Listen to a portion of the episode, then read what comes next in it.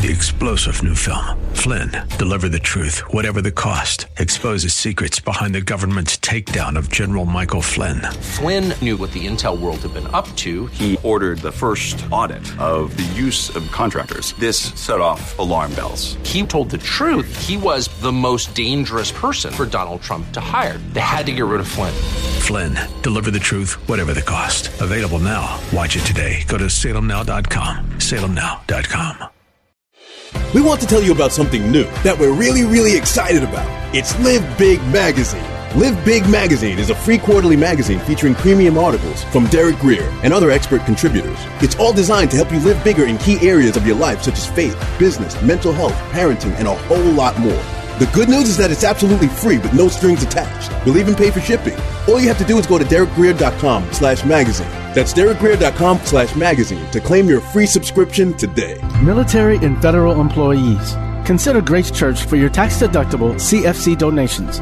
Grace is passionate about meeting the needs of people near and far. Every year, we provide over 13 tons of food to thousands of local families through our weekly Bag of Hope emergency food services and school supplies, gifts, and other essentials to children who may otherwise go without. We also serve the spiritually hungry and hurting through outreach, streaming services, and the Live Big broadcast. People fighting suicide or simply needing answers let us know that the strong teaching gives them life changing hope that draws them to Christ. Even through COVID, our commitment to meeting needs is unwavering, as we have given more than $50,000 to schools and nonprofits locally and abroad to combat homelessness, stand with victims of domestic abuse, foster safe spaces for children, and support first responders. So help Grace make an even bigger difference for those who need it most. No contribution is too big or too small. Our CFC number is 35614. So sign up today. That's 35614.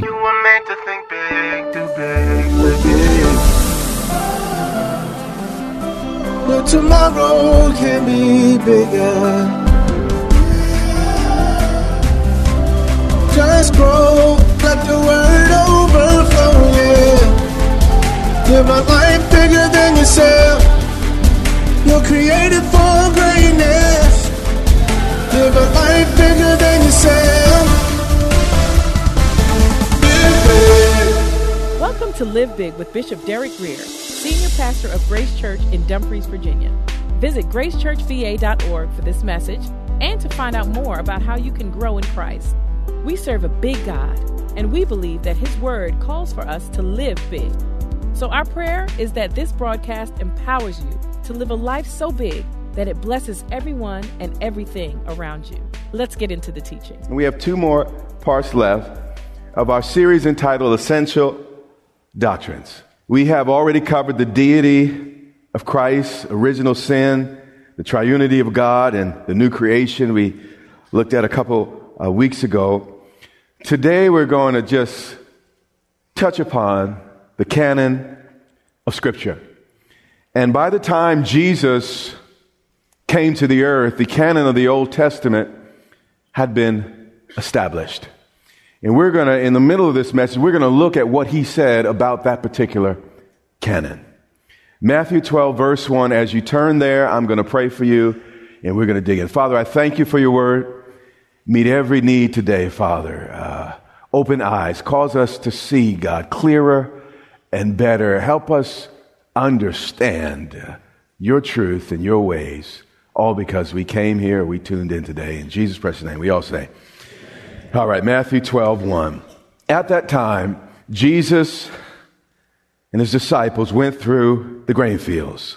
It was a very, very pleasant day's hike, if you will, in the grain fields, but suddenly the journey turned sour. And it happened when certain uninvited guests showed up. How many of you have some uninvited guests show up?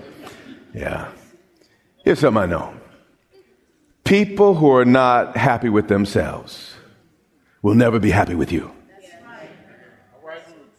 So some folks kind of carry a dark cloud around with them, and it has more to, to, to do with how they feel about themselves than really how they feel about you. But we see this here. And this happened on the Sabbath. Now, the reason that, that that's mentioned is because this is the main gripe or conflict between Jesus and the Pharisees. It was the observance of the Sabbath.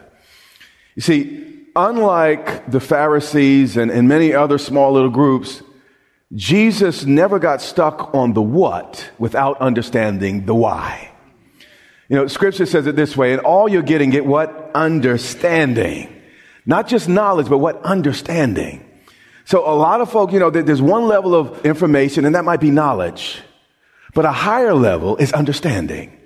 And Jesus didn't just walk with God with some rote, uh, mechanical functionality as it related to rules. He understood the purpose and the meaning behind all that the Father ever, ever asked. Here's the deal. If we do not understand the purpose of a thing, it's only a matter of time before we either abuse it or misuse it. And this is what began to happen with the Sabbath. Mark 2 and 27, let's listen to Jesus again. Jesus said, The Sabbath was made for man, meaning the Sabbath was created for human benefit and for our welfare. Us keeping the Sabbath doesn't make God stronger, doesn't make God wiser, it doesn't make heaven bigger, it doesn't do anything for God. The Sabbath is all about you and I. And all it was was a day off where, where we could kind of, you know, we didn't have to worry about the practical. We, we could celebrate the eternal and get some much needed rest for our, our, our bodies. Here's an important point. If rules about a thing become detrimental to the purpose of that thing, purpose always trumps rules. So one group was saying the rules, the rules. Jesus said purpose. And you cannot and will not really be able to walk with God until you get past the rule, under, obey the rules, understand the rules. But in all you're getting, get understanding of their purpose. He said, the Sabbath was made for man and not man for the Sabbath. Meaning the day was designed to give us spiritual freedom to walk with God, talk with God, undistracted but not to make us slaves of the day. Some people, no matter what you do, will always end up slaves to something. Why? It's their nature. It's their mentality. And until you grow past it, you will not be able to more fully walk with Jesus. Back to Matthew 12 and 1. They're walking through the, the grain fields, dum to dum to dum, dum, walking and, and just doing their thing. And Bible says that his disciples were hungry. And what this verse is telling us, what Jesus is about to do is not for Christ's sake, but for his disciples' sake. Nothing Jesus has ever done has only been for himself. It's always been with you and I in mind. And then it says that the disciples began to pluck heads of grain and to what? Eat. You see, God intended Israel to be a commonwealth, meaning the land was established for the common good of every member or citizen of the nation. So, so eating handfuls of grain from your neighbor's field was both lawful, culturally acceptable, and actually it honored the very purpose of the nation. Most was clear in, in Deuteronomy 23 and 5. Hear the law. When you come into your neighbor's standing grain, you may pluck up the heads with your what? Hand. What God was saying is, I don't want anyone in my kingdom hungry. And you need to understand this about God. God has not changed. He doesn't want any of his people without hungry. He cares as much as uh, today as he did back then. He said, listen, I have provision for you and I made provision for you. Likewise, he's done the same today. But here's the deal. But you shall not use a sickle on your neighbor's standing grain. There was one caveat. You were not to pull up to the farm with a 16 wheeler. God knows how we are. Give some people an inch, they'll drag you a mile. You give them, give them a cup of water and they want everything, you know, you, you got in your refrigerator. And he knew how people were. So, so what God did is he protected the needy as well as the farmer. By the way, that's what we have to do in our country today. It's not the bad rich people, the bad poor people. We got to take care, got to make sure the rich can do what they do, but we got to also make sure that there's no poor among us, and we and we got to bless those at the bottom. And this was God's intent in His nation. And when the Pharisees saw it, it was like these guys were hiding in bushes. They were always, you know, spying out, trying to, you know, catch Jesus in something. And immediately they jump up and say, ooh, ooh, ooh, ooh. And, and, and you know, uh, nobody likes that kid, you know, that, that no one likes that kid. He said, look, your disciples are doing what is not lawful to do on the Sabbath. Here's the deal, and this is what we do at times. They were doing what was not permitted by the Pharisees' particular denomination. But they were doing actually what God's word commanded and permitted. And sometimes what we do is we make our tradition our lens. We make our particular tradition our standard instead of God's word. You see, what kills us is seldom what God asks us to do as much as what we add to what God asks us to do. Let me show you a scripture that has helped me for, for a lot of years now. Ecclesiastes 7:16. This is going to mess with some of your theology just a little bit. But I want you to listen to God's word.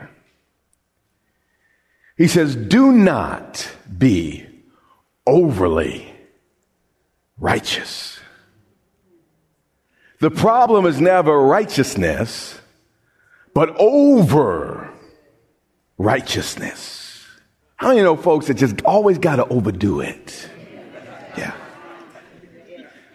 Pay attention here. Jesus didn't argue with sinners, he argued with the Pharisees. The Pharisees were the group that always overdid it.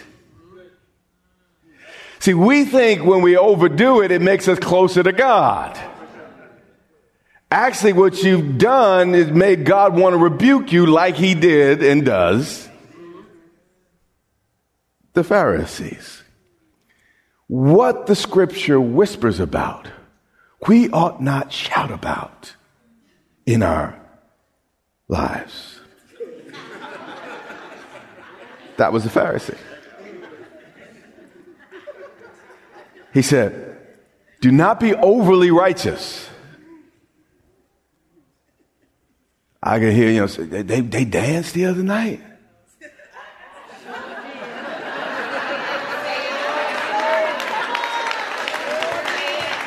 Get a life.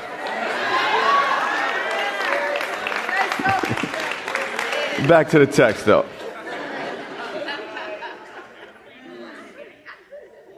Nor be overly wise.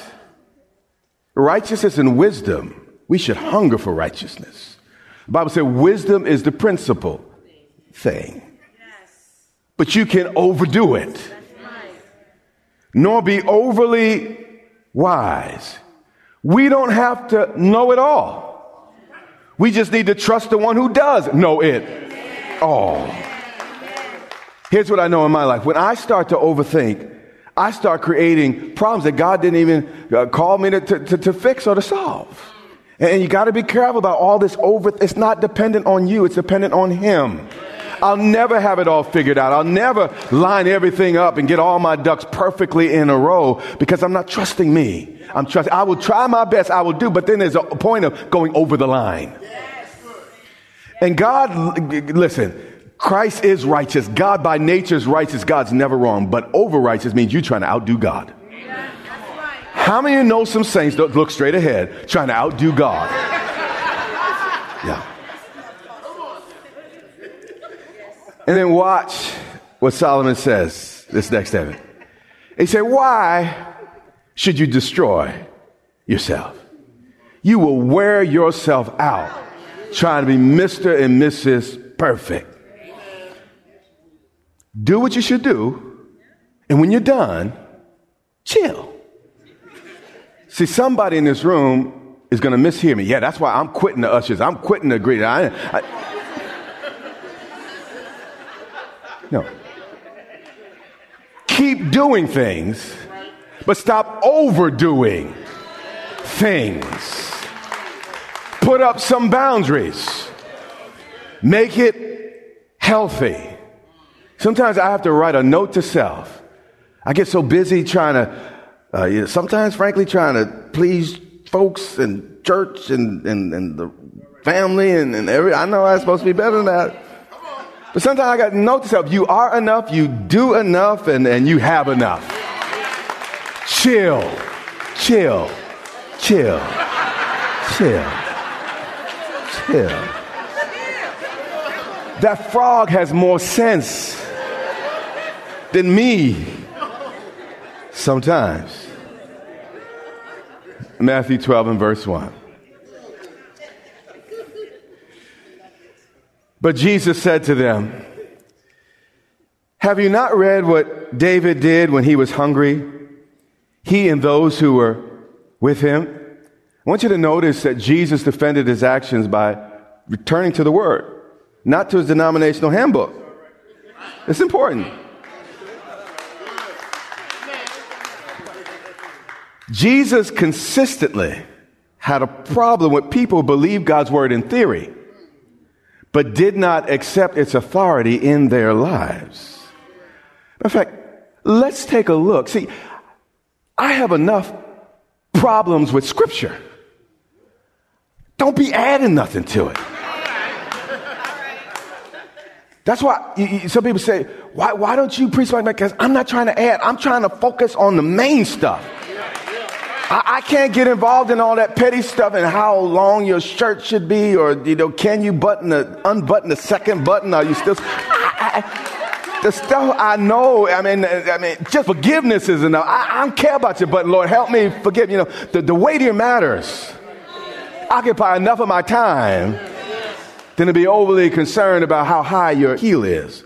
But if there was a rule, some of y'all women really breaking it because y'all, I, I ain't never seen such big shoes before in my life. Am I right, Dick and Michelle? Where are you? Where are you, Dick and Michelle? She's somewhere. But, but, but John 10, I already warned you it's going to be this, you know, just one of these messages. But we're going to get through it and then we'll get back to, to, to I don't know, whatever, next step. All right. I'm going to skip a part of this, this scripture, but I want you to know Jesus speaking. Watch the last thing he said there. Now, by the way, this is God's Son. If anyone could discern what's right and what's wrong, it was him. And he said, and the scripture not will not, not, not should not, cannot be broken. Jesus believed that God's word was always relevant. He believed that God got it so right when he first wrote it that it never needed to be modified due, due to convention, due, due to advancement. But here's the question. Was he wrong? Stay with me. Matthew 15 and verse 3. Jesus speaking. Jesus answered and said to them, Why do you also transgress the commandment of God? The context here is Old Testament scripture. And what Jesus was saying is that the Old Testament scriptures were the very commands and oracles of God Himself. So, why did the Pharisees overlook scripture? The same reason you and I do today. Watch this. Because of your tradition.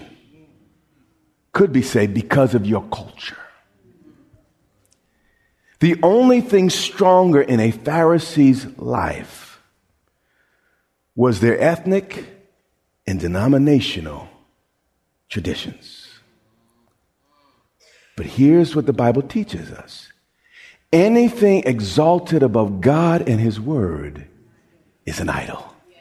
And sometimes we can place our ethnicity, our party, over the word of God. Uh, we know what the word said, but my party said, but my peeps say. Anything you exalt above God's word is an idol that needs to be pulled down. I got more hallelujahs in this service than the last, so, so I, I'm feeling a little bit better. Matthew 5:18, Jesus speaking again. This is the master. He said, Assuredly, amen, amen. I mean, this, this is, I, I tell you the truth. You can't say it more affirmatively than Jesus just said it. I say to you, till heaven and earth pass away. Have they passed away yet? Mm-mm. Not one jot, one tittle will by no means pass from the law till all is fulfilled. You see, Jesus not only embraced the overall message of the scriptures, He vouched for every single letter. And here's the deal if anyone on earth ought to have known whether or not God spoke through Moses, Jeremiah, Isaiah, and the rest, it ought to have been God's Son. Luke 17 and 29. One more place and we'll get back to Matthew. Jesus speaking. But on the day that Lot went out to Sodom, it rained fire and brimstone. It seems like a volcano erupted. It all came down from heaven and it destroyed them all. Then in 32, he says, Remember Lot's wife. It's important. Jesus not only embraced the historical record of Scripture, he also embraced the people named in it. Meaning, if the Bible said Abraham, he said he was talking about Abraham. If the Bible said Job, it's like, yeah, he was talking about Job. If it was a prostitute called Rahab, he's like, yeah, there was a prostitute called Rahab. This was Jesus' commitment and conviction about the word. Here's the question you say you're a follower of Christ, but if you don't follow his theology, are you truly a follower? And then the second question is if you're not following his theology, where are you getting yours from?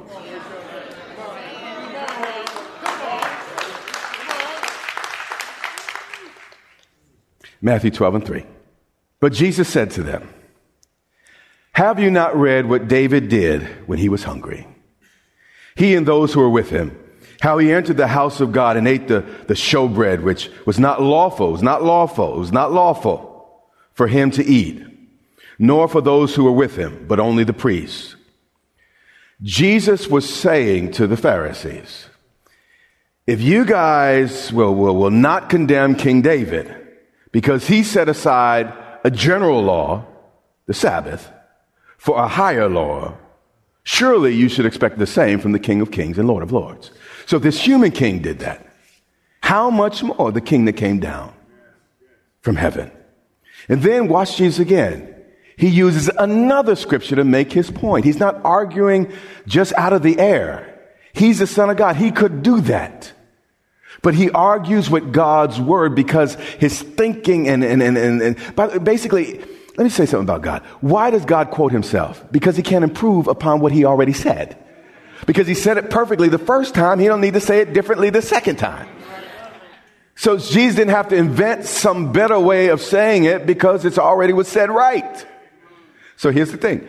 You don't have to invent a better way of saying it. You don't have to modify the message. You hear what I'm saying? Because it was right and best said the first time. Or have you not read in the law that on the Sabbath the priests in the temple profane. That's a big word. Profane, we get the word profanity. The Sabbath. What he was saying is that on the Sabbath, the priest performs manual labor to slay the sheep and to cut them and do all the different things and make the meal of it and the rest. He said, in spite of the fact that it's breaking the general law, they are blameless. You see, the Pharisees were looking at the what, but because they didn't understand the why, they began to condemn Jesus. And sometimes we get upset with what, what other people do, but because we don't understand the why, we find ourselves pointing a finger when we ought not. Now, here's the deal. In the second example, the Sabbath was of secondary importance to the work of operating the sanctuary. So in this, this, this, we see that all laws don't have the same priority. He was like, okay, we have the law of the Sabbath, but then we have the law of worship. And I need to be worshiped this day. So what I'm going to do is, you know what? This is a higher law. So you can work on this day in spite of the fact that, that it may not agree with the Sabbath. Because again, it's a higher law. Did I lose everybody? all laws do not have the same priority. Do you remember when Jesus said, you know, you guys wash the outside of the cup, you do all these things and everything, but you neglect the weightier matters of the law. Some issues are weightier. Some issues have more consequence than other issues. The problem is when we major in the minor and miss the major, Do you hear what I'm saying? That's when we get at odds with God. It's not that the minor doesn't matter. You can break a minor law, it's still a crime. But I'll tell you, you don't get life in prison for jaywalking. It's a minor crime. This is the Live Big broadcast with Derek Grier. We pray that you were inspired to think big, do big, and live big. Our goal is to compel you to live in a way that overflows and blesses those around you. We invite you to meet us online for vibrant worship and strong Bible teaching each Sunday and Wednesday on social media or gracechurchva.org. You can also tune in to the Live Big broadcast on television. So check your local TV listings or visit gracechurchva.org for the broadcast schedule. That's all the time we have. But until next time, remember, you have what it takes in Christ to live big.